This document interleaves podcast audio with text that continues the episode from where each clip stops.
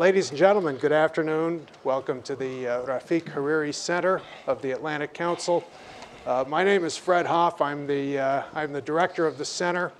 Uh, very, very happy uh, that you're able to uh, take the time to be with us this afternoon to participate in what I hope will be a rather, rather interesting discussion. And for those of you on Twitter, please follow us. Uh, it's at Mideast with hashtag AC Saudi. That's at Mideast with hashtag AC Saudi. I'm going to be moderating uh, a discussion this afternoon uh, between two very impressive Saudis uh, Prince Faisal bin Farhan Al Saud and Mohammed Al Yahya. Prince Faisal, sitting to my immediate left, works in the defense and security sector of the uh, Saudi kingdom, where he chairs Shamal Investments. He's a prominent businessman who gives a lot of thought to the role of the Saudi kingdom in the region and beyond. Appearing on a public panel of this nature is not his customary way of uh, spending an afternoon. Uh, this will be his uh, inaugural experience, but we're, uh, we're grateful, Prince Faisal, for your presence, and we hope that you'll, uh, you'll find the, uh, the experience to be tolerable. Well, thank you, Fred. Mohammed Al Yahya is, I'm happy to say, a non resident fellow of the Rafiq Hariri Center. He's also affiliated with the Gulf Research Center and Chatham House. Welcome, Mohammed. Our program uh, for the next hour plus, we can go as, we can go as long as 90 minutes, depending largely on, uh, on your interest. Uh, our program will be quite informal. I'll engage our two Saudi interlocutors in a discussion, and then I'll turn it over to you uh, for questions, and I'll try to do that in relatively short order. Uh, this is what I hope will be the first of many Saudi centered programs here at the, at the Middle East Center. And I would emphasize that uh, neither, neither of our guests uh, speaks for the Saudi government in anything we discuss today. Obviously, the American Saudi bilateral relationship is an important one, and it's been important for all of 70 years. It's been under considerable stress over the past several years, culminating perhaps in the passage of the Justice Against Sponsors of Terrorism Act. And now, with the onset of a new American administration, uh, perhaps it moves into terra incognita. Uh, Prince Faisal, let me, let me begin, if I may, with you, and specifically with a, with a relatively recent quote uh, by President Barack Obama in the Atlantic. The president said the following, and I quote The competition between the Saudis and the Iranians, which has helped to feed proxy wars and chaos in Syria and Iraq and Yemen, requires us to say to our friends, as well as to the Iranians, that they need to find an effective way to share the neighborhood and institute some sort of cold peace. An approach that said to our friends, You're right, Iran is the source of all problems, and we'll support you in dealing with Iran, would essentially mean, as these sectarian conflicts continue to rage, and our Gulf partners, our traditional friends, do not have the ability to put out the flames on their own or decisively win on their own, would mean that we have to start coming in and using our military power to settle scores. And that would be in the interest neither of the United States nor of the Middle East, unquote. So, what's wrong with sharing the neighborhood? And why should the United States be intervening militarily to settle sectarian scores? Well, first of all, thank you, Fred, uh, and thank you to the Atlantic Council for hosting us, uh, for hosting me. I appreciate the opportunity to speak. I mean, that's a big, big, big, big Yeah, Yeah, thank you. That's, I mean, it's a can of worms. You, th- you know, you, you, you, there. I mean, first of all, why? Sh- what's you know, sharing the neighborhood? Why is it Saudi Arabia or Iran's prerogative to share any part of the neighborhood other than their own countries? So uh, you know why? You know, and I don't understand that concept. I don't see, and I have not seen anything in Saudi Arabia's policy uh, historically that has. Um, trended towards domination of the neighborhood or trying to be uh, uh, hegemonic in any sense of, I mean, whether it's its relationships with Egypt or Syria or, you know, all the countries in the neighborhood. I challenge, uh, you know, you to name one country where Saudi Arabia has sought to have a dominant influence or even to have, let's say, proxies. It's always built its relationships with the governments of those states and the region, whether it's with the Egyptian state, whether it's with the Georgia, even with Syria, where it has many differences. It never sought to undermine, um, uh, you know, the Assad regime until, you know, recently, which is a more complex issue. Uh, you know, Saudi intervention, for instance, in Syria, uh, only happened well after the uh, revolution started. It's not, you know, it's not that Saudi Arabia sought to undermine the regime because it wanted an advantage in Syria. So you, you, know, it's well and good to say we want, you know, we don't. The U.S. doesn't want to get involved in in these conflicts. That's fair enough. But then to make an equivalency between, uh, uh, you know, the progressive uh, uh Iranian um, advances in the region. So when we saw, you know, they immediately took advantage of the U.S. invasion of Iraq and really in, you know, in, instituted a strong Iranian presence you know, through, through real proxies. We, know, we see in Lebanon, for instance, a good example is you know, make a comparison between Saudi Arabia and Iran's policies in Lebanon. Saudi Arabia, if you want to call Rafiq al-Hariri uh, a proxy of Saudi Arabia, you know, fine. He is, uh, he was a Saudi citizen. He was very much funded by Saudi Arabia through his business interests. But look at, you know, his movement it was very much inclusive. It was, you know, his scholarship program, for instance, was, you know, reached out to all sectors of society. He sought to build the Lebanese state. He sought to build the Lebanese army. He's, you know, he sought to cooperate with all elements of the Lebanese society. Whereas Hezbollah insisted on, you know, building its armed militia, on building its capability outside of the state, using the uh, pretext, I call it, of resistance to uh, build a base of influence that in the end I don't see has served Lebanon well at all and been mainly used to serve Iran. So, you know, I, I don't accept this um, moral equivalency that is being uh, shielded in that quote, and that Iran and Saudi Arabia's roles are similar. Now, this is not to say that Saudi Arabia is entirely free of blame for things that happen in the region. I mean, you know, if we go into details, that's fine, and you know, that's part of the relationship with the U.S., where the U.S. needs to say, well, you know, here are things that we need you to adjust, that's fine. But to say, look, you know, you know, because we don't want to get into a fight, we'd rather you roll over and let Iran take over country after country. I think that's not, you know, that's not really going to work. You know, uh, on occasion, uh, uh, President Obama has indicated that uh, that he subscribes to the, this sort of ancient ancient conflicts uh, thesis. Uh, to what to what extent to what extent do you personally and other Saudis, you know, in and out of government, uh, process this relationship with Iran in, in sectarian terms, because this is, this is another part of the, uh, no, of the thesis. You know, it's very complex. I mean, it's undoubtedly the long-standing uh, enmity uh, between Shia and Sunnis plays into, you know, the complex nature of that uh, relationship it goes beyond that. It's you know the relationship between Persians and Arabs as well, because I mean that that you know even before Islam, there was uh, you know a relationship there that was not very positive. Let's say that. Uh, so I mean. It, but is that really the driver? So you know, wh- you know, before 1979, before Iran really focused on exporting the Islamic revolution, you know, Saudi Arabia had a relatively good relationship with the Shah.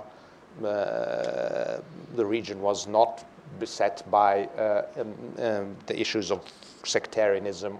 You know, they were there under the surface, no doubt. And, you know, as the tensions escalate, as, you know, in, in the end, identity politics in our region will come to the surface. And it's, you know, it's very difficult, for instance, and one of the things many people neglect is the importance of domestic opinion on Saudi foreign policy. So when Saudi, when Saudi citizens who are predominantly Sunnis, see Sunnis being treated as they are in, uh, by the Hashd in, uh, in, in, some parts of Iraq, treated as they are in, you know, bombed, you know, constantly or and attacked by Bashar al-Assad and Syria and uh, Iranian proxies, and you know, when they see uh, Fatimiyun from Afghanistan coming into, you know, to defend Bashar al-Assad, all these things, that you know, that feeds into the loop, and that then energizes. And you know, it's difficult. Then, even if the Saudi government didn't want to identify with the Sunnis of the region, it, you know, it's it would be hard to justify that to the populace. You know, so it, it, it's there. It's, we can't ignore it. Uh, you know, the thing is, we need to find a way to de-escalate. What is that? I, you know, put forward that the Saudi government probably, I mean, this is my analysis, as, I, as you said, I don't speak for them, but this is what I understand of them, sees its uh, engagement with Iran as purely defensive. You know, it would like Iran to focus on Iran on building the Iranian economy, you know, making the Iranian people successful and happy, and just, you know, not get involved in other states, and specific, you know, and, and specifically not get involved in Saudi Arabia, whether it's, you know, involved with, you know, the Shia of Saudi Arabia or any other form of activity that undermines the security of the Saudi state or its neighboring countries. You know, so is there a mecha, you know, is there a way to do that? I don't know. Okay, uh, Mohammed, not, uh, not long ago, you, uh, you had in the, uh, the New York Times uh, a very interesting uh, op-ed that discussed the, the phenomenon of Wahhabism and all of this and, and, and the role Saudi Arabia has played in the, in the context of sectarian tensions in the Middle East. I wonder if you can pick up on uh, Prince Faisal's thesis here and, and give, us, give us a sense of your own role of, of what, what, what exactly is sectarianism mm-hmm. in this context? What role is it playing? Sure. I'll just touch on the quote you mentioned in the beginning as well. Yeah. You know, uh, it seems to me that what, what what's there underlying when you when, when you when you uh, read the quote out is, is there are a set of assumptions that are being made, uh, and there is um, a propensity to go towards false balance when dealing with Iran and Saudi Arabia. You know, people like to see symmetry when they're dealing with two uh, ostensible um, uh, uh, rivals and, and power centers in the Middle East. If Iran has 47 Shia militias, the Saudis must have something that is equal and opposite. If uh, Iran engages in uh, assassinations, if the IRGC is engaged in nefarious activities in Iraq and Lebanon, then the Saudis must be in the same regions doing something that's equal and opposite, and that's not the case. You know, there are many hardliners in Saudi Arabia that berate the government and criticize the government for not engaging in these activities, but the fact remains that uh, Saudi Arabia has not been engaging in, the, in, these activities. On the contrary, much of uh, Saudi Arabia's regional policy uh, has been carried out in close cooperation with the United States, and uh, the establishment in this country uh, very much knows it.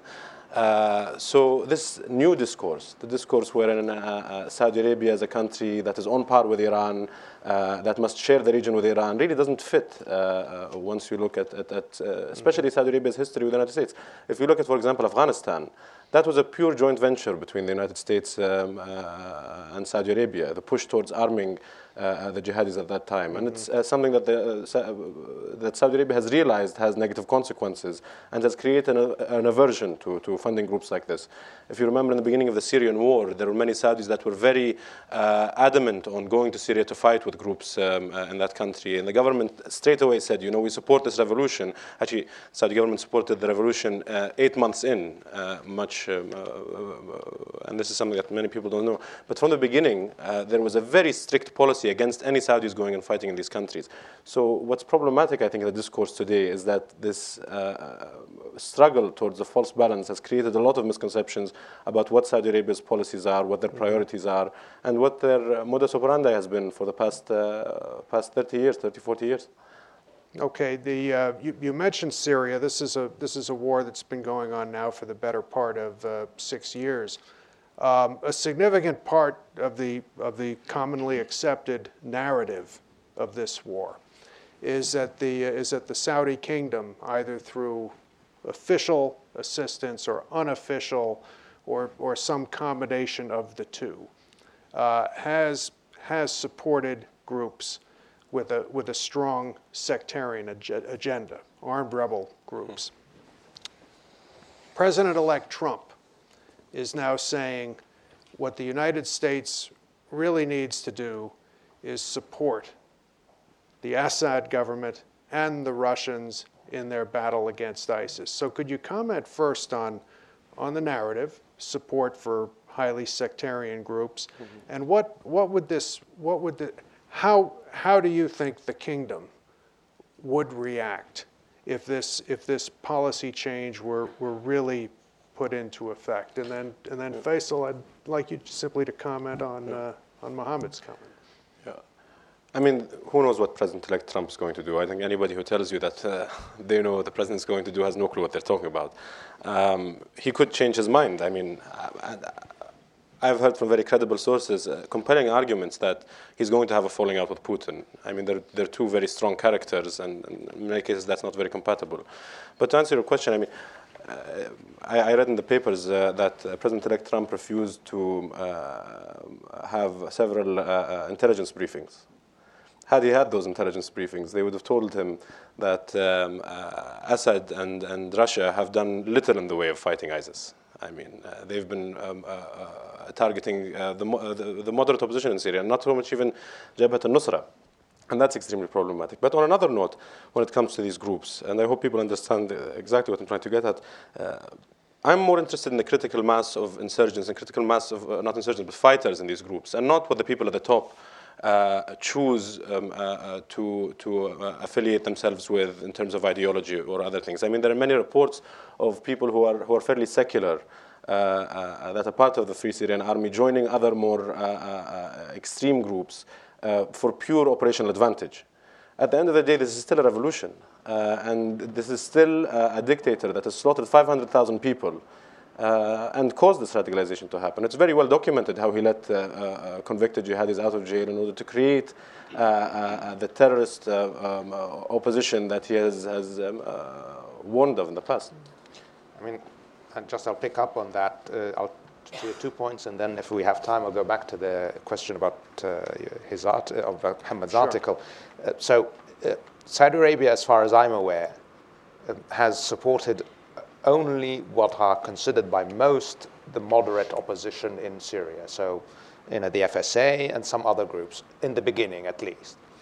As the war progressed, and as the Assad regime and its allies became more brutal and more openly sectarian. So we, you know, because it was all about protecting quote unquote the shrines, even though many other areas where you know Hezbollah and the Fatimid fort had no shrines whatsoever, and these things, there was, you know, an unfortunate um, counter reaction among the um, Syrian rebels of, you know, the, I mean, a, war this brutal inevitably hardens souls and that contributed, I think, to this, uh, um, you know, this uh, what happened, what Muhammad described of lots of fighters going, you know, rather than looking at the ideology of the group they're fighting with, they're just going to the group that's most effective in fighting the enemy.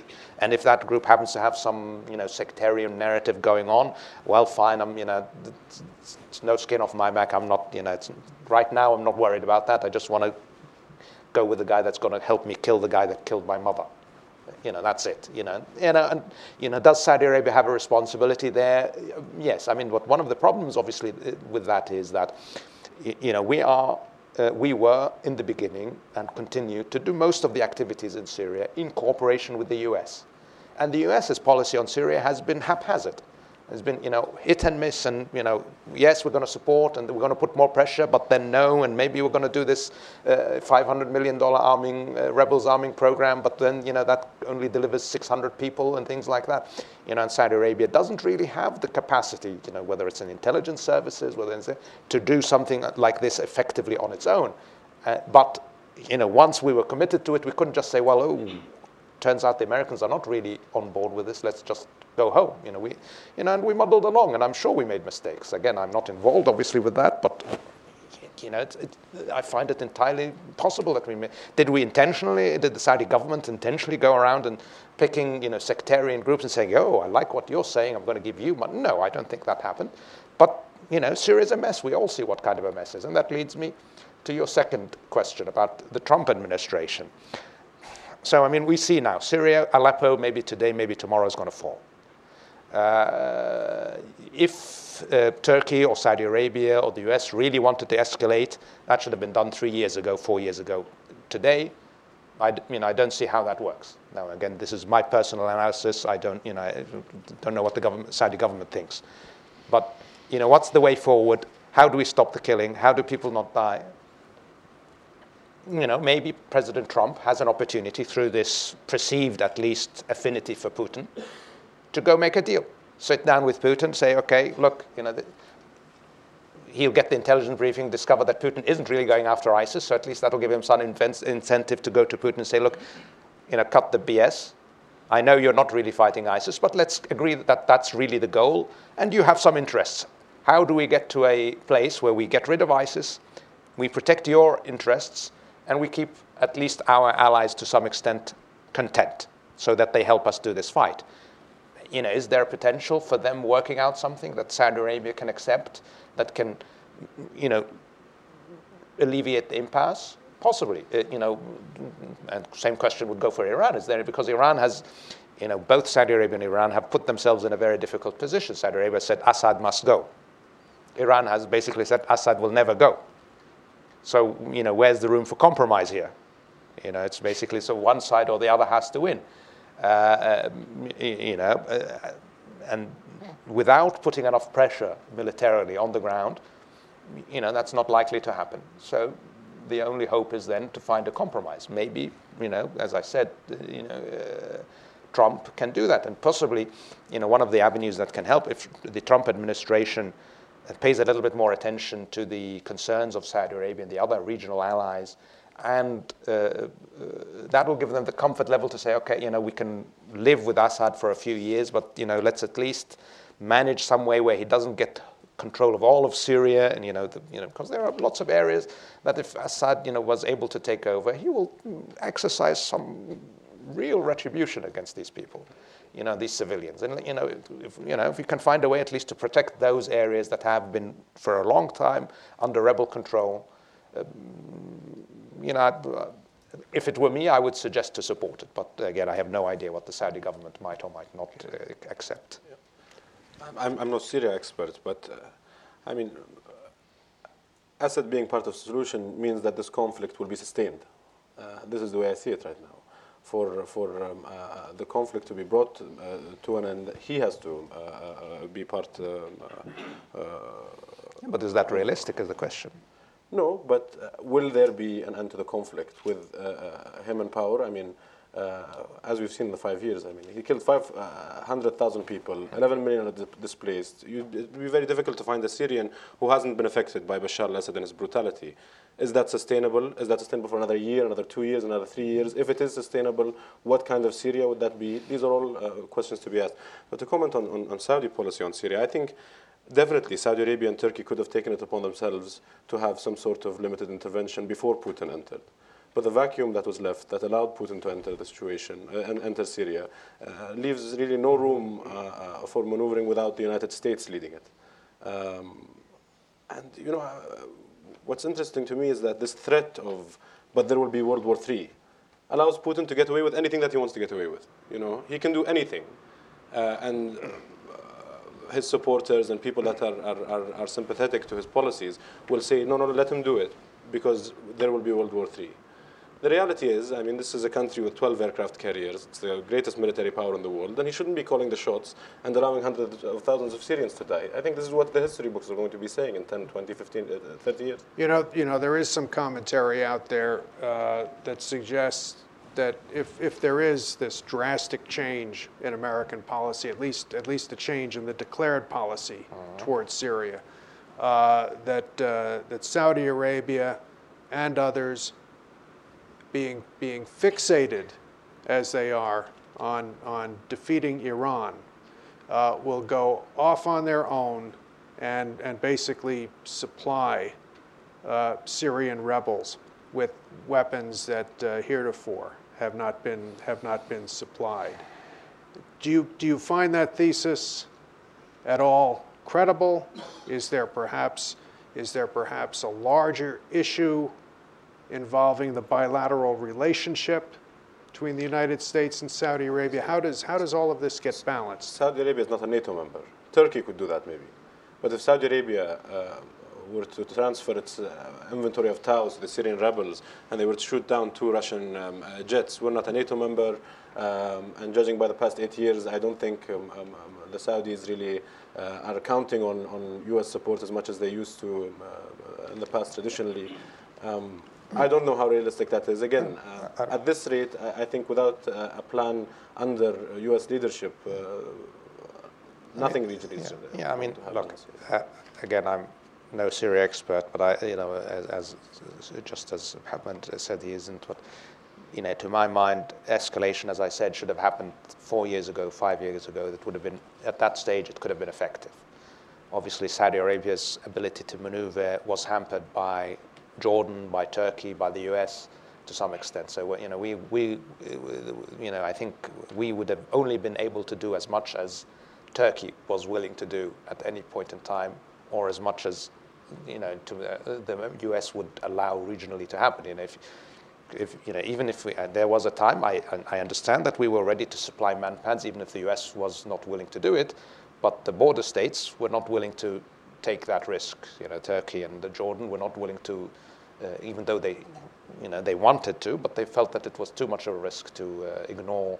Uh, Turkey had gotten, I think, into trouble already once, you know, because a certain number of manpads went through, for, you know, that were supplied by Qatar, and I think after that they decided unless the U.S. is okay with it, they're not going to do. It. So, you know, but again, if they, if there was a will, it should have been exercised six years ago now, whether you know any supply of manpads or TOWs or whatever uh, can be sufficient to put enough pressure on uh, Russia slash uh, uh I don't know. Again, I don't follow it enough. But every day we sit and talk about it, it's less effective. So you know, if, you know, and now maybe next week, probably even less. You know, I see some very capable Syria experts in the room. Maybe they you know, when we open to comments, maybe they can, you know, enlighten us and tell us how, what, you know, how much we don't know about the subject. Uh, but it's, I see it very difficult. And Mohammed mentioned, uh, uh, you know, about the thing about U.S. leadership, and that kind of, I'll take that into a bit of a broader thing rather than, you know, just on Syria. I mean, you know, uh, because the, this, pa- you know, the, the, the, uh, this panel we're talking is a, a, few, a new Saudi uh, foreign policy question mark. Um, so we are asking the question. So my perception, and this is my perception, again, I don't speak for them, is that the Saudi government continues to want the US to take a leading role. You know, we are very much accustomed over the years, uh, we've been accustomed to the US taking the lead in defining you know, what is the best avenue to maintain regional security you know, I think we still want to see, you know, a, a, U.S. role for that. We, you know, for the simple reason that we, we, you know, we know the, we think we know, we thought we know the U.S. We've been comfortable with U.S. leadership. You know, we are U.S. allies. We have been for decades. We have worked well together. We have strong relationships. So we'd like to see that. Uh, you know, is that likely to happen with the new administration? I think, as Mohammed said, most people will tell you it's unclear. You know, some of the names we're hearing, you know, Petraeus. Uh, uh, Mattis, etc., might indicate you know, some positive engagement, but some others might point in a different direction, and in the end, it will be up to the president-elect, you know, yes. to decide. So, absent that, I think, or regardless of what happens, I think Saudi Arabia will continue to build its capacity to act on its own when necessary. So, you know, th- this is something we have had to learn at quite short notice. I mean, one of the issues I have with the Obama approach, you know, that kind of comes in the that came uh, in that quote you mentioned is, you know, it's fine if America decides I'm going to leave the region and I'm going to mm, not abandon my allies. That's too much, but just you know, expect the allies, regional allies, to do much more. But, you know, okay, that's a policy decision. Agree, disagree. That's something else. Then how do you implement that? And, you know, in my opinion, was you know somebody should have come and said, look, this is the policy and we're going to now help you transition to ad- accepting that policy. And we're going to really seriously help you build the capacities that you're going to need to live with that policy. You know, whether that's specific military capacities that we need or even political and intelligence capacities. Because one of the things we rely on the US excessively for is intelligence capability. You know, it's just an understanding, especially on you know military intelligence levels of what's going on, what are the military capable, especially right beyond the border. So you know, we, you know what's going on deep in Iran, what's going on in Syria, what's going, etc., etc. So if you know if you're going to make that decision, fine, but let's work together to make it productive in the sense that when you're out, I can at least protect my own interests, and when there are mutual interests to protect, I will be a real credible partner for that again, whether the US decides to help with that or not, I think Obama later did realize this error and did try to address that in a much more effective way. You know, we saw Camp David, the, the Camp David meeting, and things like that. But even that didn't really work. That you know, the, you know, there was, uh, mm-hmm. you know, at least my sense from the people I talked to in Saudi was that you know the U.S. was less than committed to that process. Uh, but if that, you know, but I think, well, you know, the short thing uh, I wanted to say was that I think Saudi Arabia, regardless, will focus on building those capabilities. But you know, again, you know, there are lots of areas where we lack capability. We're learning. We're, you know, we're working to address them, and I think the, the government is very keen to keep that process going, even if the U.S. is completely, fully back engaged in, in, in, the region with the Trump administration. And certainly that would be my advice if they asked mm-hmm. for it. They haven't. Uh, uh, but if they did, I would say that, look, you know, whatever Trump does, he's only going to be around for four, maybe eight years. So, you, you, know, we, you know, we can't you know, rely on what the next administration then you know, is got, whether they go one direction or the other. So we've got to really build the capability to either work with America if they're interested or work on our own if they're not.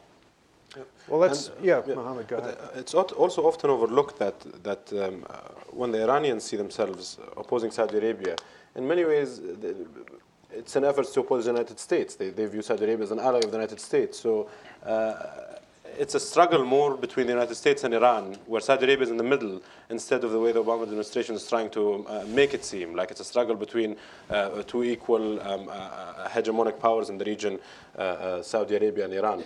I mean, we can't forget the fact that Iran has supported and harbored Al Qaeda in the past uh, in order to uh, uh allow them to attack U.S. troops um, uh, uh, in Iraq. So there's a very clear anti-U.S.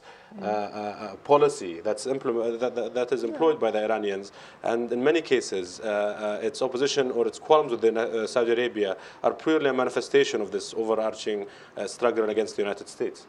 Well, let's keep the let's keep the focus for a couple of more minutes on the on the relationship, but let's switch catastrophes. Let's, uh, let's move from, from Syria to Yemen. Mm-hmm. Uh, upwards of uh, 7,000 civilians killed, uh, some 35,000 injured. Uh, real issues of, uh, of civilian protection. should the United States have done a better job of dissuading the Saudi kingdom from, from intervening I mean, in Yemen. Should they have done a better job of dissuading us? I don't know. I mean, it's uh, look, Yemen. The intervention in Yemen came in its in a very specific context. It came in the context of what had happened in Iraq. You know, so the success of Iran in basically taking control of Iraq. The you know what we perceived as America's acquiescence to that, and you know, uh, whether it's the allowing the re-election of Maliki and other things that you know we, we don't need to discuss. Uh, the situation in Syria, the escalation of the situation in Syria, uh, you know, the broad-based uh, Iranian intervention regionally, the perception that the U.S. is less interested in pushing back against that, uh, made I think the Saudi government very much unable to accept the potential of an Iranian Uh, you know, uh, I, I will accept not a proxy, but still an Iranian allied movement. And let's not forget that, you know, Hezbollah, when it first started, wasn't a full proxy of Iran. It's, you know, that was something that took years. So, you know, if we allowed the Houthi movement to take over Yemen, you know, with all its military capabilities and, you know, and its proximity to our border, and that then developed into a relationship with Iran that was a full alliance, we would be surrounded. We would have Iraq, where you know Iran had an extremely strong presence on the north, and Yemen on the south. Mm-hmm. We would have uh, Lebanon and Syria also under strong you know, Iranian influence. I think it, for us it was very difficult uh, to accept that. Now, obviously, if you you know we can you know I think we could have a whole panel on just talking about the uh, the conflict in Yemen because it's a very complex issue, and you know it goes back to what I mentioned earlier, the issue of capacity So it's the first conflict where we, since the 1960s, where Saudi Arabia basically took the lead on its own in a military operation. It's a very complex military operation. Yemen is a very complex military environment because we had, you know, Saudi, the Saudi, this is an area I know a little bit about because of my involvement in the military industry. So the Saudi military has been for decades built on a principle of fighting a conventional defensive war. So, you know, fighting a conventional war, for, you know, against an army with, you know, tank brigades and coming over the border. I, you know, let's not discuss capacity, but that's what we're trained for. So when we end, you know, the Yemen conflict is very different. Obviously, it's a war we are fighting in Yemen. It's not, you know, we're not just protecting ourselves from uh, Yemen coming in or, or, you know, Houthi forces, although that's a part of it. And Yemen also is a very complex environment where intelligence capabilities are critical. And because on the ground intelligence in Yemen is notoriously unreliable, we, you know, we, you know, one of the areas we could have used a lot of American help, for instance, is a better ability to analyze all the information, all the data, to make sure that, you know, when somebody, you know, when a source on the ground says, "Look, this house, you know, this is an arms depot," you know, you know, it comes because the process as it comes, it's, you know, a Yemeni source will tell the Yemeni government, the Yemeni government will tell the Saudi government, you know, this building has some ammo in it. Go blow it up, please.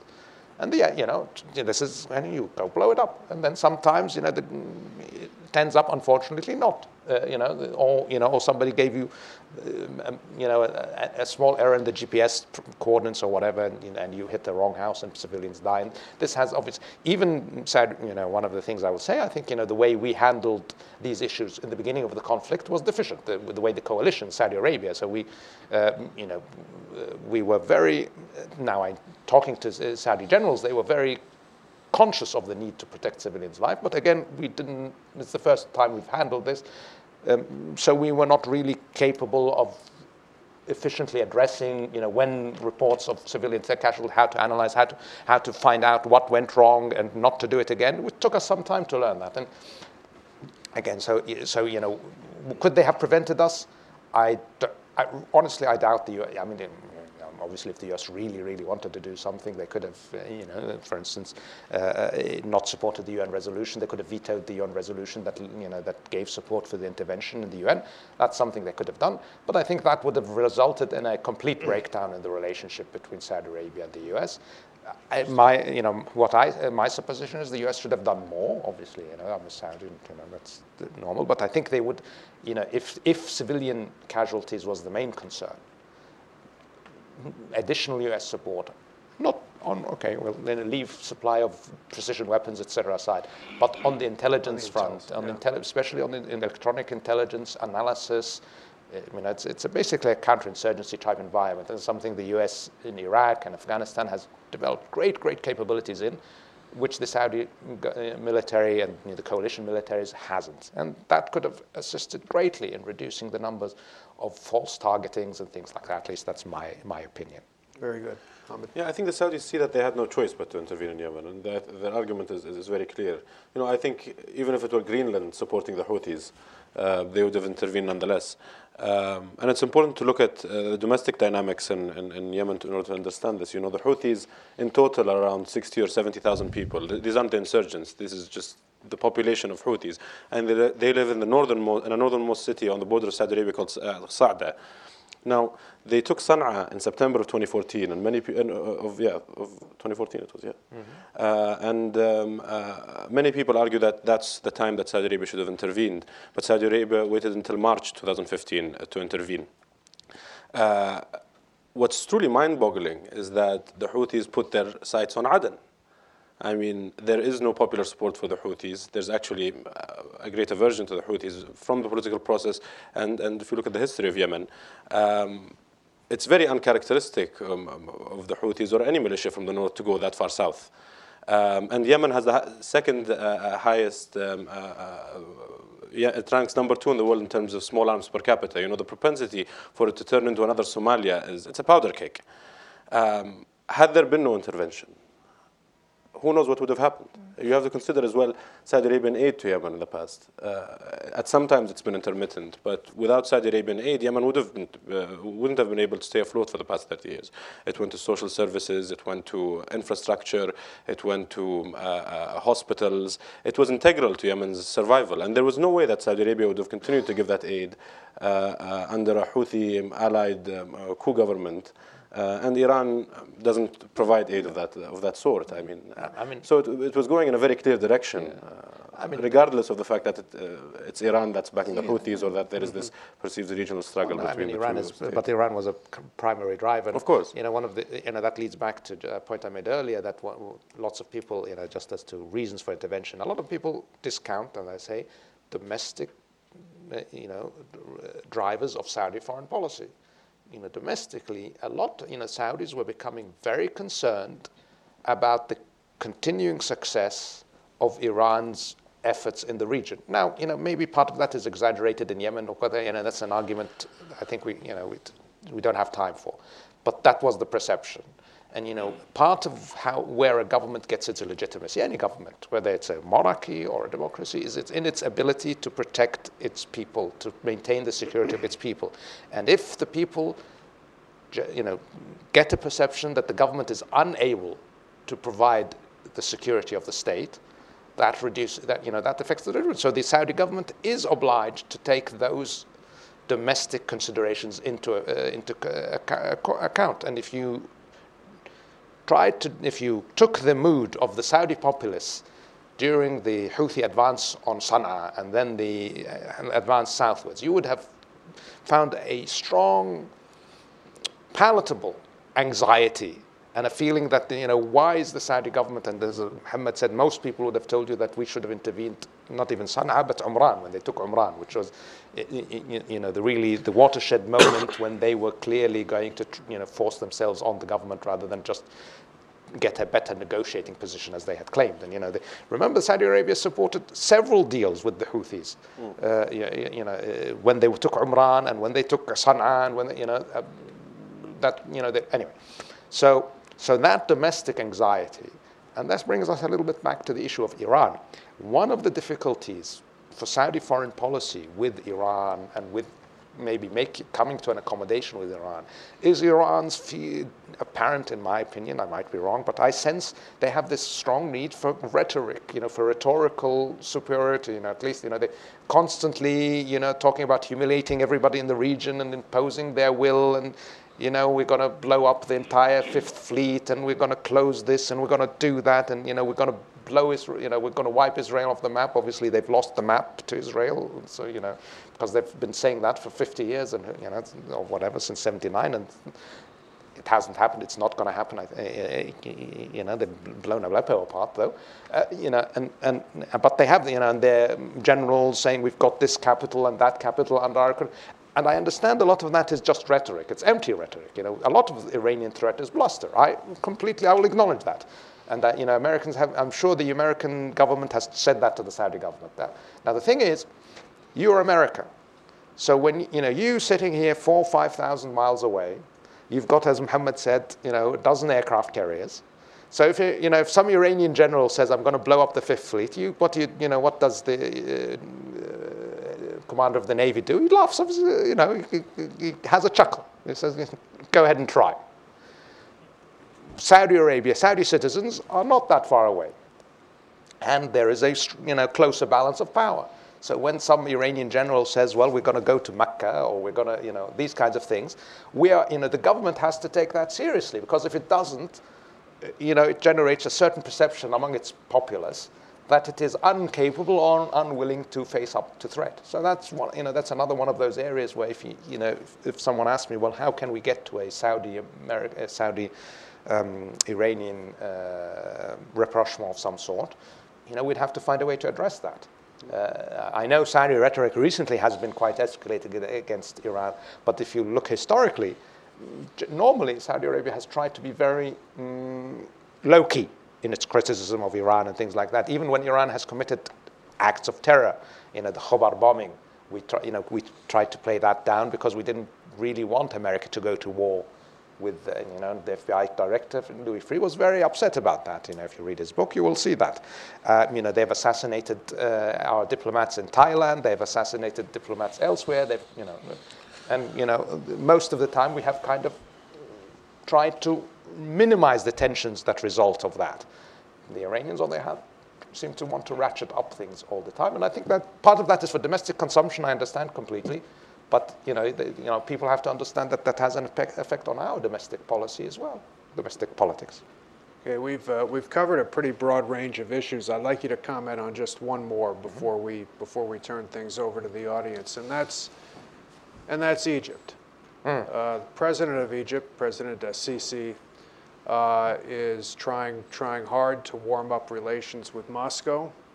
Uh, he's come out recently and announced explicitly his support President Assad in Syria. Uh, Saudi Arabia has uh, cut off fuel subsidies. There are, there are ongoing discussions about this, I take it, between the two parties. Uh, what, is, what is your sense of where this is headed?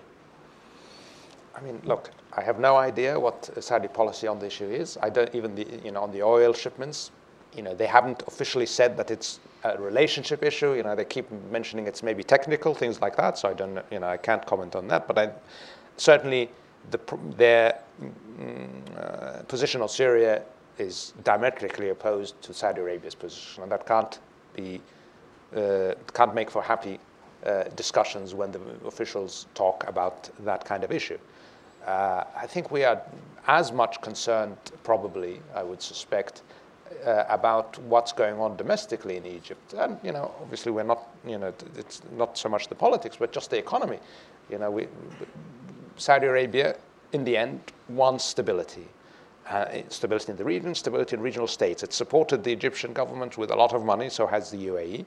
And I think that the hope is that that money is used to energize the economy, to, you know, to get, generate a better living standard for Egyptian people. Problem is that's not happening, and that's probably the biggest concern.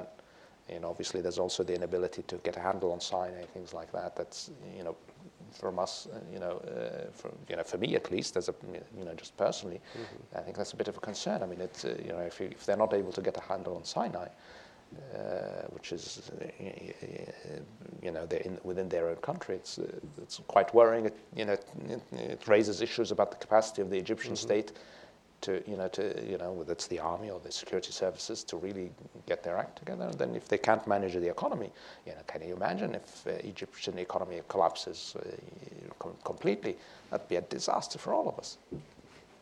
And again, coming full circle to the relationship, uh, the president-elect has, has expressed a certain, certain degree of admiration for President, uh, President Sisi. So perhaps this will be another uh, potential sore point uh, in the bilateral relationship? Not, I don't know because I think I think we still are committed to the Egyptian uh, gov- to Egypt and its success, and I think the Saudi government, even if even with the differences, will still attempt to maintain a positive, strong relationship with Egypt mm-hmm. under Sisi, or, you know, and they will so uh, continue to offer. I think whether the you know support continues at the levels it has before. Obviously, you know, one driver is you know we don't have quite as much money as we had you know, two years ago because you know, we you know, the oil isn't at hundred dollars anymore. Mm-hmm. So that's a consideration as well, uh, as well as you know the concerns about whether they're being effective in running the country. Well, you know. Well, and that raises that sort of raises yeah. a question of conditionality. Yeah. If if support if support is reestablished yeah. or does continue at a certain significant level, uh, would you see would you see some sort of conditionality coming into play rather than simply the, the writing of large checks? I don't know, but I would hope so. Uh, but, I, but just to your point about Trump, I don't think his you know, affinity for Egypt will in any way put, you know, be a source of tension between Saudi Arabia and Egypt. No, I don't think that's an issue. Good. How many yeah, I mean, closing uh, thoughts before we move on yeah, to the I mean, audience? Uh, in terms of Egypt, there are many other interests that bring the two countries together. Syria is a, quite a significant point of disagreement, and I think uh, it's going to create even more tension between the two countries. But we have to uh, remember that. I mean, Saudi Arabia and the rest of the Gulf states, uh, despite their criticism and, and, and, despite their, their concerns with the way that Egypt's being run sometimes, still have a vested interest in a stable Egypt uh, um, uh, in order to uh, ensure stability in the region.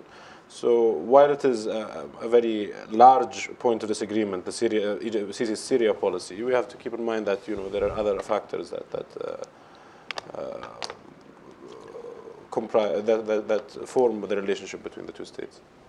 Fair enough. Okay. Questions? Uh, Please, uh, uh, there'll be a microphone coming around. Uh, Please, uh, if you would, stand up when you pose your question. Identify yourself and uh, by all means, make it a question. Hi, uh, David Weinberg, Foundation for Defense of Democracies. Uh, I wanted to ask you about JASTA and about U.S. policies toward Muslim immigrants or citizens. Um, to, given that it's unlikely JASTA will be fully repealed, um, to what, what, to what extent do you think the Saudi state is setting an objective on this issue? Is there a particular type of scaling back the law that the Saudi state would be okay with? Um, and then secondary, uh, secondly, um, in, in light of the relatively congratulatory, cordial phone call and message from, from King Salman to President-elect Trump, um, at least based on you know how it was described in the Saudi and American press, um, is the is Riyadh going to let Trump's rhetoric on how to treat Muslim people slide? Uh, or if he implements some of the policies that he pledged on the campaign trail, is this going to become a bilateral issue in U.S. Saudi or U.S. Muslim world relations? Thank you. Thank you. I suspect you'll both have something to say on that. Well, uh, thank you, thank you, David. Good. To, uh, um, uh, JASTA. Uh, I mean, I'll speak for my, myself. I can't speak for the government, but I think my biggest concern is um, the issue of freezing of assets. So, you know, as the law is written right now, it doesn't seem that is a big threat. And you know, if it, it's adjusted to make that clear, I think that's you know, from my perspective, it's okay. I, I am confident that in legal proceeding, there is no evidence that can be found that Saudi Arabia actively had the intent to support uh, 9/11 or any um, activity related to it, and therefore, you know, by all means, let it go through the courts. Although that's going to be a ridiculously expensive exercise for everyone. The only concern I have with that is uh, one of the reasons why I got actively involved in this kind of thing in the first place is the issue of perception, understanding of what Saudi Arabia is and how Saudi Arabia is. And, you know, the problem with JASTA in my mind mainly was the fact that every, you know, it allowed those people that had that opinion, it allowed them to tie Saudi Arabia to terrorism and say Saudi Arabia is the source of terrorism. Now, again, that's another panel we could do, you know, what Saudi Arabia did or didn't do, you know, where there is some, you know, again, that's too long to talk about. But that's my main concern about JASTA.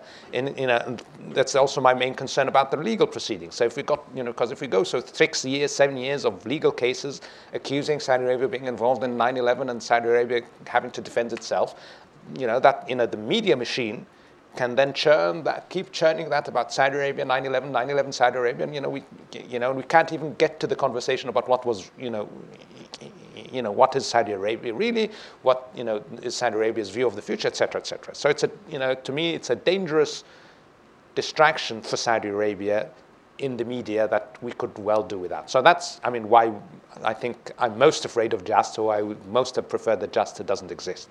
But on a legal case, I'm not worried.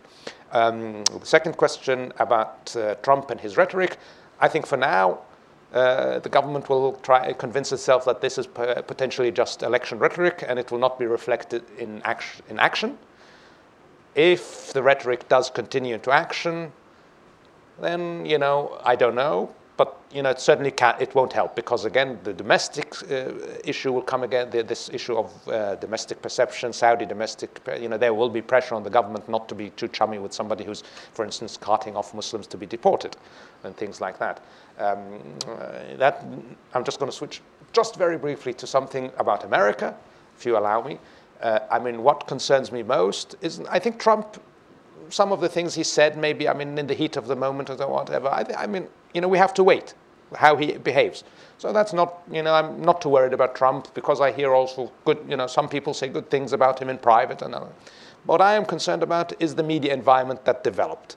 What I'm concerned about is the whole, you know, the, this very negative um, environment towards Muslims, towards others, towards Latinos, all of these things, you know. So, I, you know, we see in Europe also quite worrying trend. So I just, you know, as somebody who loves the US and who, you know, looks to the US as a, you know, uh, as a model in many things, I hope that, you know, this isn't uh, a foretelling of the future. Mohammed, you've, uh, you've written uh, some things about, uh, about the perceptions of, uh, about the perceptions of Muslims, about some of the, the campaign rhetoric and so forth. Do you have any, any particular comment on this? How, how does, uh, you know, how does, how does your government uh, approach a new Trump administration on this, particularly if you have a, you know, you have a national security advisor who's, uh, who's said some rather controversial things about uh, the necessity of uh, fearing Islam and so forth. What's, what's, the, what's the general approach you'd, you'd recommend on this? I mean, I, I'd have to uh, agree with Faisal, I think. Um, we'd have to wait to see what, what the actions are after um, this rhetoric, because there's a lot of contradiction, um, uh, even in the rhetoric coming out of, of, of, um, of Trump's campaign, whether it's um, the NSC advisor or, or Trump himself. I mean, the main contradictions that are worrying people in Saudi Arabia is, first of all, how is Trump going to reconcile his affinity for Putin with his distaste for Iran? How are we going to square that in, in the region? This is a question that should be answered. Um, Trump came out and said he loves Saudis because they buy apartments from him, but at the same time that Muslims should be carted out. These are, this is another um, uh, contradiction. Um, so uh, it could go both ways, I guess, and, and, and this is something that's going to, uh, uh, that, that, that, we'll see soon. I mean, I, I, spoke to somebody that, that's closer to the Trump camp recently, and he said that uh, this is only a reflection of, of, of uh, the views of the constituency that Trump wants to activate in order to be elected into power, and that, that makes sense you know, he was also arguing that um, uh, that uh, for the first time we have a president in this country that is informed in large part, uh, policy-wise and opinion-wise, by the views of his constituency. So it's coming from down and going up, and not coming from up and going down. So uh, a model of democracy. Yeah, a model for democracy. Yeah. Okay. partial. Yes, sir. Here, here comes the mic. Thank you. Mohammed Al Shwaiter from Yemen, a Fulbright Fellow from Yemen. I have two questions. The first, first one is, I mean, there is many uh, studies or analysts mentioned that um, the war in Yemen was like a trap because there is no comparison between the cost of the war for, for Iran and the cost for Saudi Arabia. Regardless, that's the Yemenis people, the civilians, pays the most. I mean, uh, cost for this war. The second question regarding the Saudi policy in the region and the GCC in, in general, seems like there is a, com, uh, a, a, competence between Saudi Arabia and, uh, let's say, uh, Emirates in the region regarding the policy in Yemen or in the region in general. Thank you.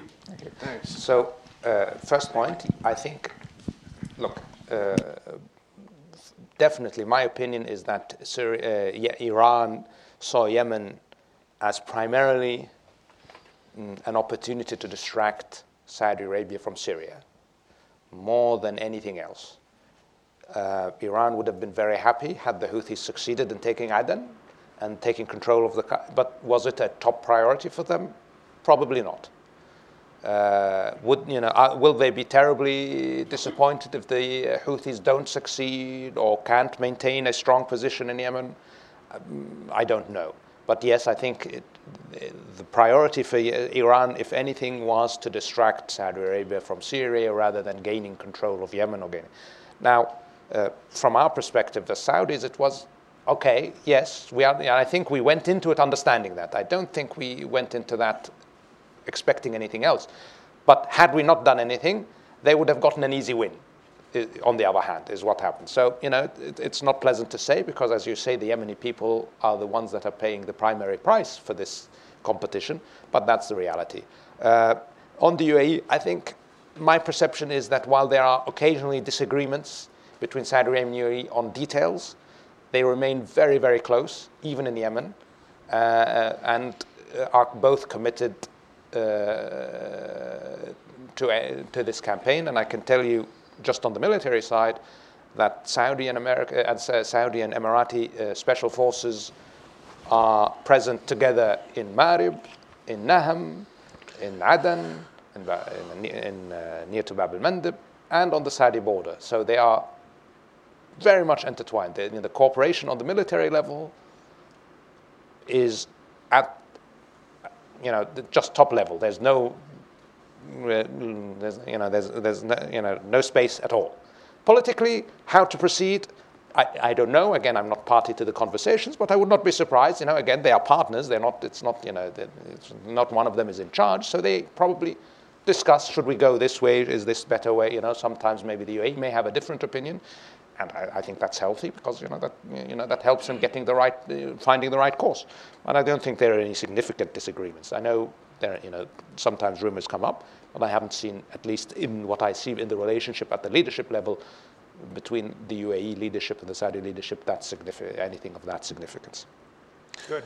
Yeah, in terms of um, uh, uh, Yemen and, and Iran and what intended in Yemen, I don't think uh, what we're seeing today in Yemen is what Iran wanted in the beginning. I don't think actually that they uh, wanted the Houthis to even think about marching on Aden. I think the idea that the Iranians had for the Houthis in Yemen is that they would have another Hezbollah, you know, another um, uh, parallel state that can prod the central state, a weak central state that's backed by Saudi Arabia that they can use whenever they like, uh, but not a group that's running the country. That's too costly, first of all, to support because you have to start paying for roads, you have to start paying for healthcare infrastructure and other things, uh, and Yemen is already a state that is, is, is uh, quite chaotic in September 2014. Having a powerful organized militia that's well funded and well uh, armed by Iran that uh, exists in parallel uh, to the state, just like we see in Lebanon, uh, was the, the, main idea. Now, the Houthis, I think, didn't listen.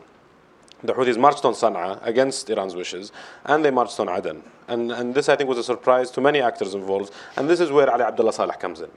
You know, this is, uh, that's, that's the other part of the equation that we haven't talked about today. Uh, and that's what changed the, uh, uh the realities in Yemen and caused the Saudis to, to intervene. Now, uh, had they listened to Iran, I think, and refrained from marching on Sana'a, we would have seen another Hezbollah in Yemen. A powerful paramilitary force that exists in parallel to the state. And the Saudis, I think, would have accepted it. I, you can argue whether they should have or they shouldn't, but they would have accepted it. You would have had another Hezbollah and another Lebanon situation existing just to the south of Saudi Arabia's borders. Ali Abdullah, I understand, wants a uh, wants the United Nations Let's left to, to uh, Castro's uh, yeah. funeral. Yes. Optics. Yes. Question up front here.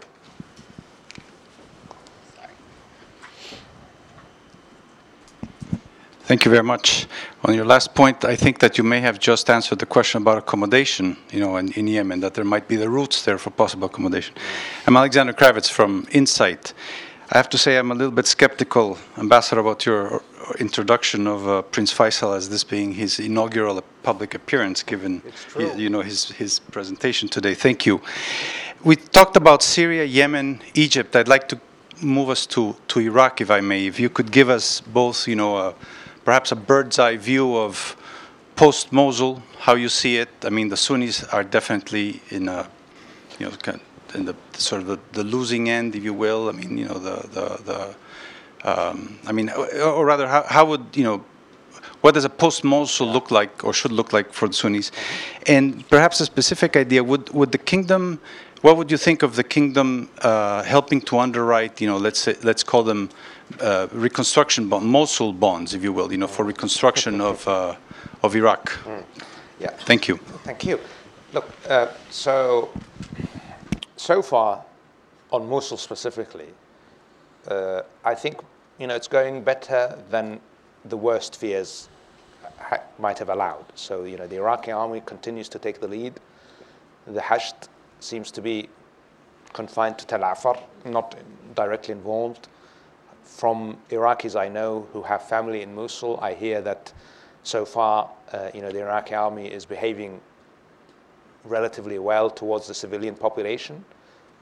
So, if that continues, I mean, it's by no means end, you know we're not ended. You know it could very much go another direction if the you know the Iraqi security forces hit a wall in their progress. You know the Islamic State is able to put up a stronger fight or whatever. But if that continues, then we have hope. Then we have a potential for hope. The question then becomes: Is the Iraqi government able to build on that potential? You know, to build in, in, on that success, if it if it ends up being that, to uh, uh, uh put the basis of an inclusive, uh, uh, you know, government within say, Iraq that addresses, you know, basic Sunni needs and things like that, and eventually gets us back to a situation where it's not about Sunnis and Shias in Iraq anymore.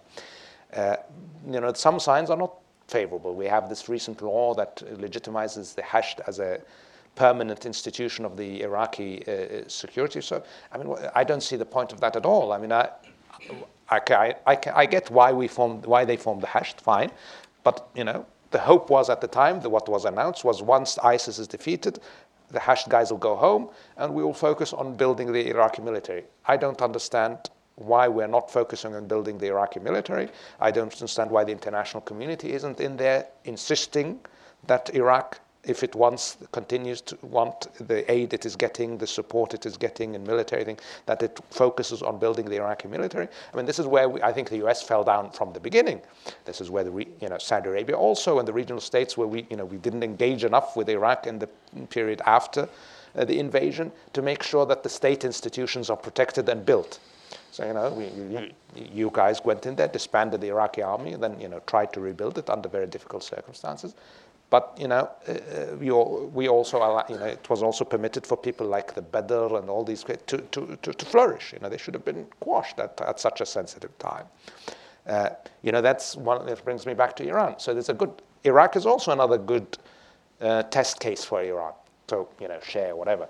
So is Iran willing to allow the, it, you know, through its influence in Iraq, uh, its political allies to focus the energies of the Iraqi state on building the Iraqi army as an institution of the state for all the people and to address uh, uh, the needs of the Sunni areas that have been recently liberated from ISIS? Or is it going to focus on strengthening its real proxies? I mean, in, you know, these are people that are often speak Persian, who have some of them fought for Iraq and for Iran in the Iraq-Iran war, who have um, committed acts of terror on behalf of Iran. Some of these leaders are still wanted by the United States.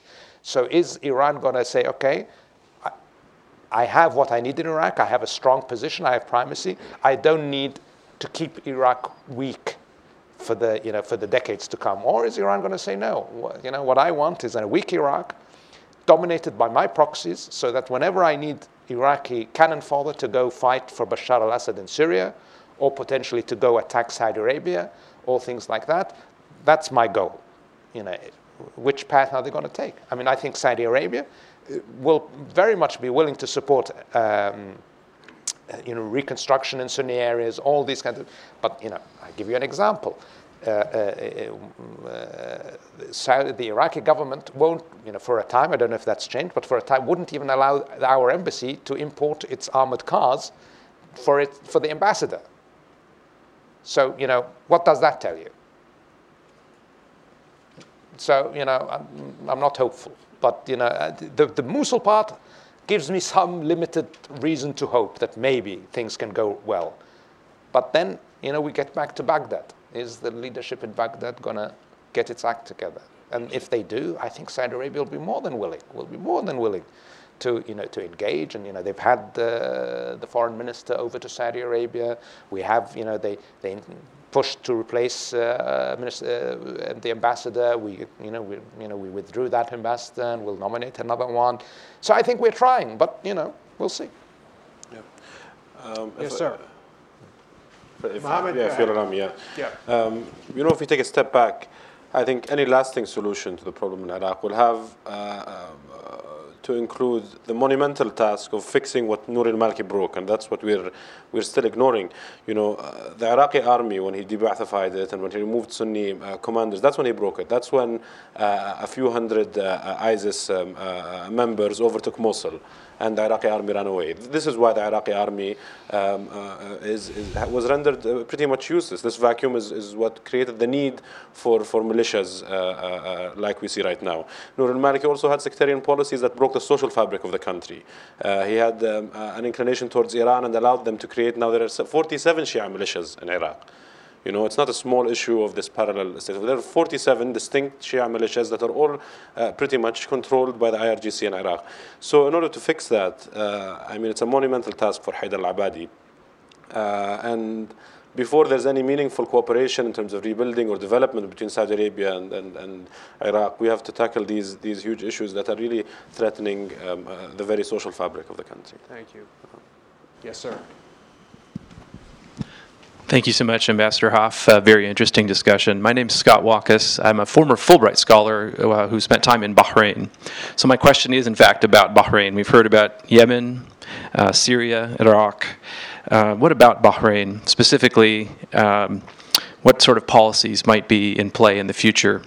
Uh, of course, we don't know about Trump, but on the Saudi side, uh, and I'm thinking especially that, that it's a mirror image of Syria, albeit on a much smaller scale. That is, there's a regime supported by outside intervention, in this case, the Saudi intervention in 2011, to uh, support the Al Khalifa family.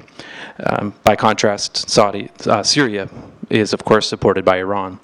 Uh, the, the, consequences are much smaller scale. We, we have a much smaller country uh, there in Bahrain, uh, but it does not seem sustainable to have a regime that represents the minority of the population when at least 60% of, of Bahrain is the, the Shia. So it's not a sustainable long term solution. So, is there any discussion within Saudi Arabia about longer term? Solution beyond just the repression of uh, uprising domestically. Thanks. I, would say it's the farthest thing actually from a mirror image, and, and I would say that's an example of the false balance that we see uh, when, when, when dealing with these issues.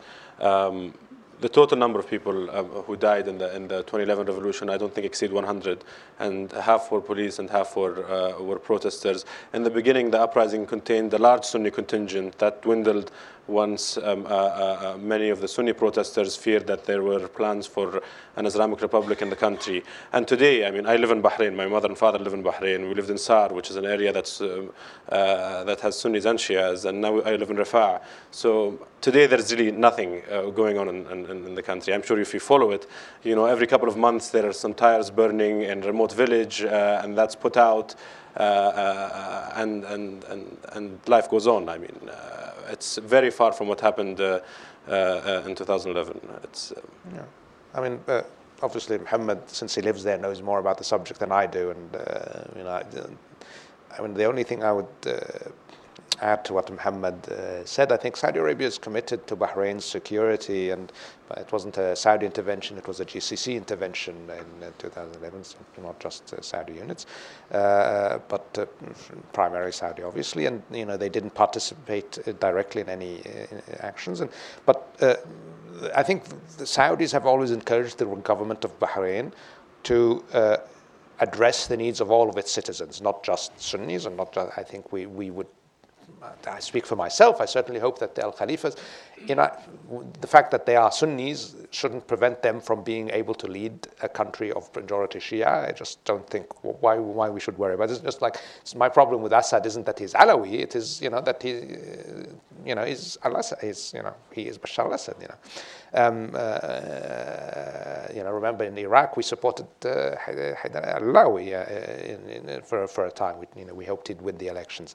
Uh, you know, then the rest is up to the Bahraini government. Saudi Arabia has always had this policy of supporting governments uh, in the interest of stability and encouraging them to try and do the best for their people.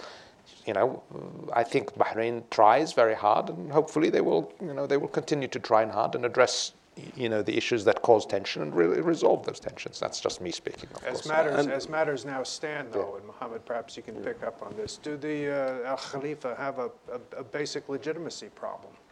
No, I don't think that's, uh, that's accurate whatsoever. And, and just to, um, to touch on that, there are many different kinds of Shias in Bahrain. There are Ajam Shias who are originally Iranian, they're very close to the regime. There are Arab Shias who are closer to the type of Shias that we see in Iraq.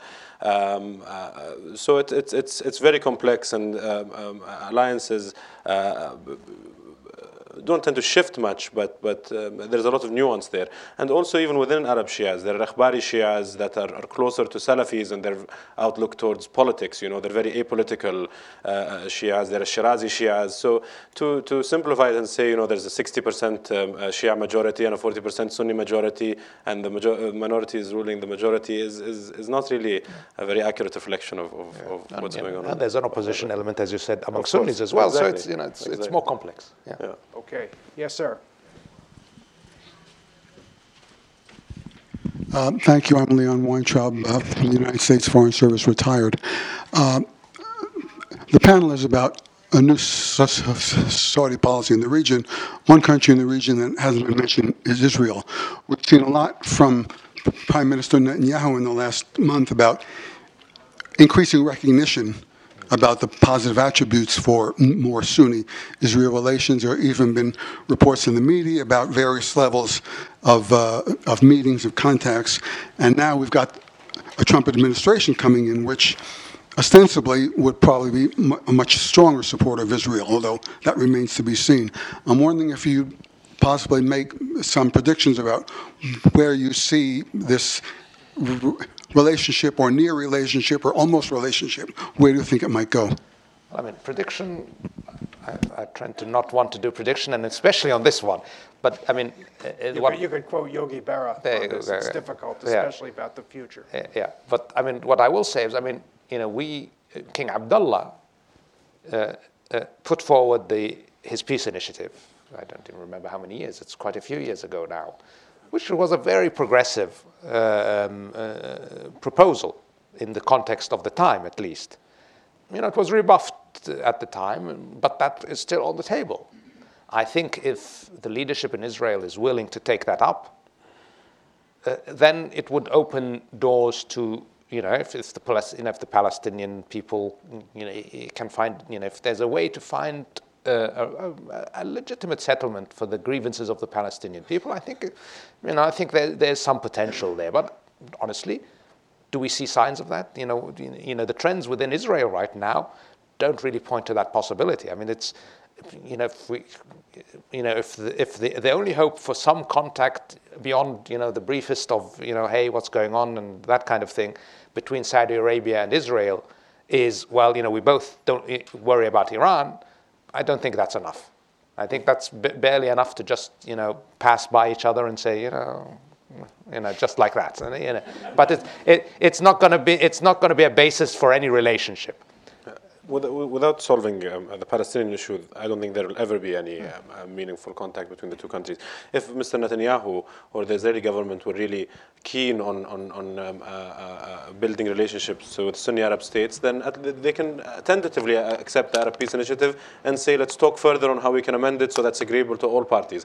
I mean, it's a very reasonable um, uh, uh, solution if, if you just Google it and read it. I mean, uh, Ariel Sharon outright said that he, he didn't accept it. If, if the Israeli government were, were serious about this, they have to understand first that there will not be uh, no relations between Saudi Arabia, uh, um, and I can't speak for other Gulf states, but I imagine other Gulf states, without um, uh, uh, uh, solving the Palestinian issue.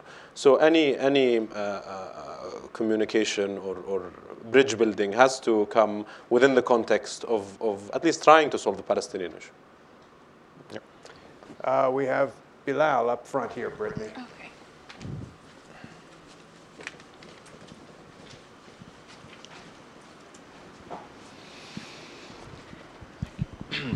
It, embedded in many of your comments is this clear frustration about U.S. mis- misperceptions about the kingdom, and and, and I hear you. You know, it's it's a lot of it is understandable. Um, but but my question is, I mean, why has the kingdom allowed these misperceptions to fester for such a long time? And you guys are doing your job, obviously. But what about the Saudi government? What about the rest of society? I mean, is it incompetence? Is it arrogance? Is it lack of interest? Is it all of the above? Well, I mean, first of all, if you find the answer, let me know. Uh, uh, that's the, that's the, you know that's mainly what I can say. First of all, I'm not I'm not doing my job. I'm just you know uh, um, basically I'm an amateur here and uh, you know just trying you know trying. But it you, you know you we you, you know you know that I've only recently gotten involved in this, and the reason I got involved in it is because I saw this misconception. I saw it. Building. I saw it based on mm, um, a lot of just misunderstanding. And when I investigated further, I discovered exactly what you're pointing to. I think that it, a lot of the reason is us, not the think tank community, not the press, not you know the general public. It's us, us Saudis, whether it's the Saudi government or the Saudi academia. You know, it's a broad base. You know, we are very opaque. You know, we don't communicate well. Why? The answers, I mean, again, we could have a panel on that. because it's, it's an issue of uh, capacity, it's an issue of understanding, it's an issue of governance, it's, it's a broad based issue. I think the government uh, has realized the problem. I think the government, the leadership, is very much focused on addressing the issue. But I think we are starting from a very, very, mm, you know, very weak position in this area, and, and it'll take us time to really get on the ball, whether it's the, the government or us, you know, even private sector engagement. Whether you know, so I've, I've been here for a couple of days, meeting with think tanks and things like, seeing what private we, uh, me as a private citizen and others who might be interested, could potentially do to facilitate a better understanding of Saudi Arabia, you know, whatever that may be. The, the, government needs to be more engaged, obviously. It needs to have a better mechanism to communicate its position.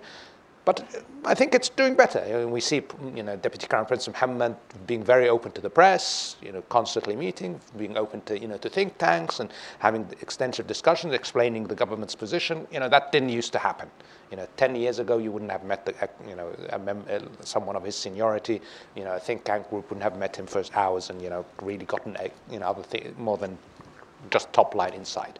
Uh, um, you know, we have several ministers here this week actually touring a lot, you know, meeting a lot of people and trying. But is it enough? It's not enough. There needs to be a lot more effort because I mean, you know, re, you know, reaching out to all these, all the possible pe- constituents you need to reach out to takes a very broad effort. It's got to take time. But yeah, all, all the above maybe.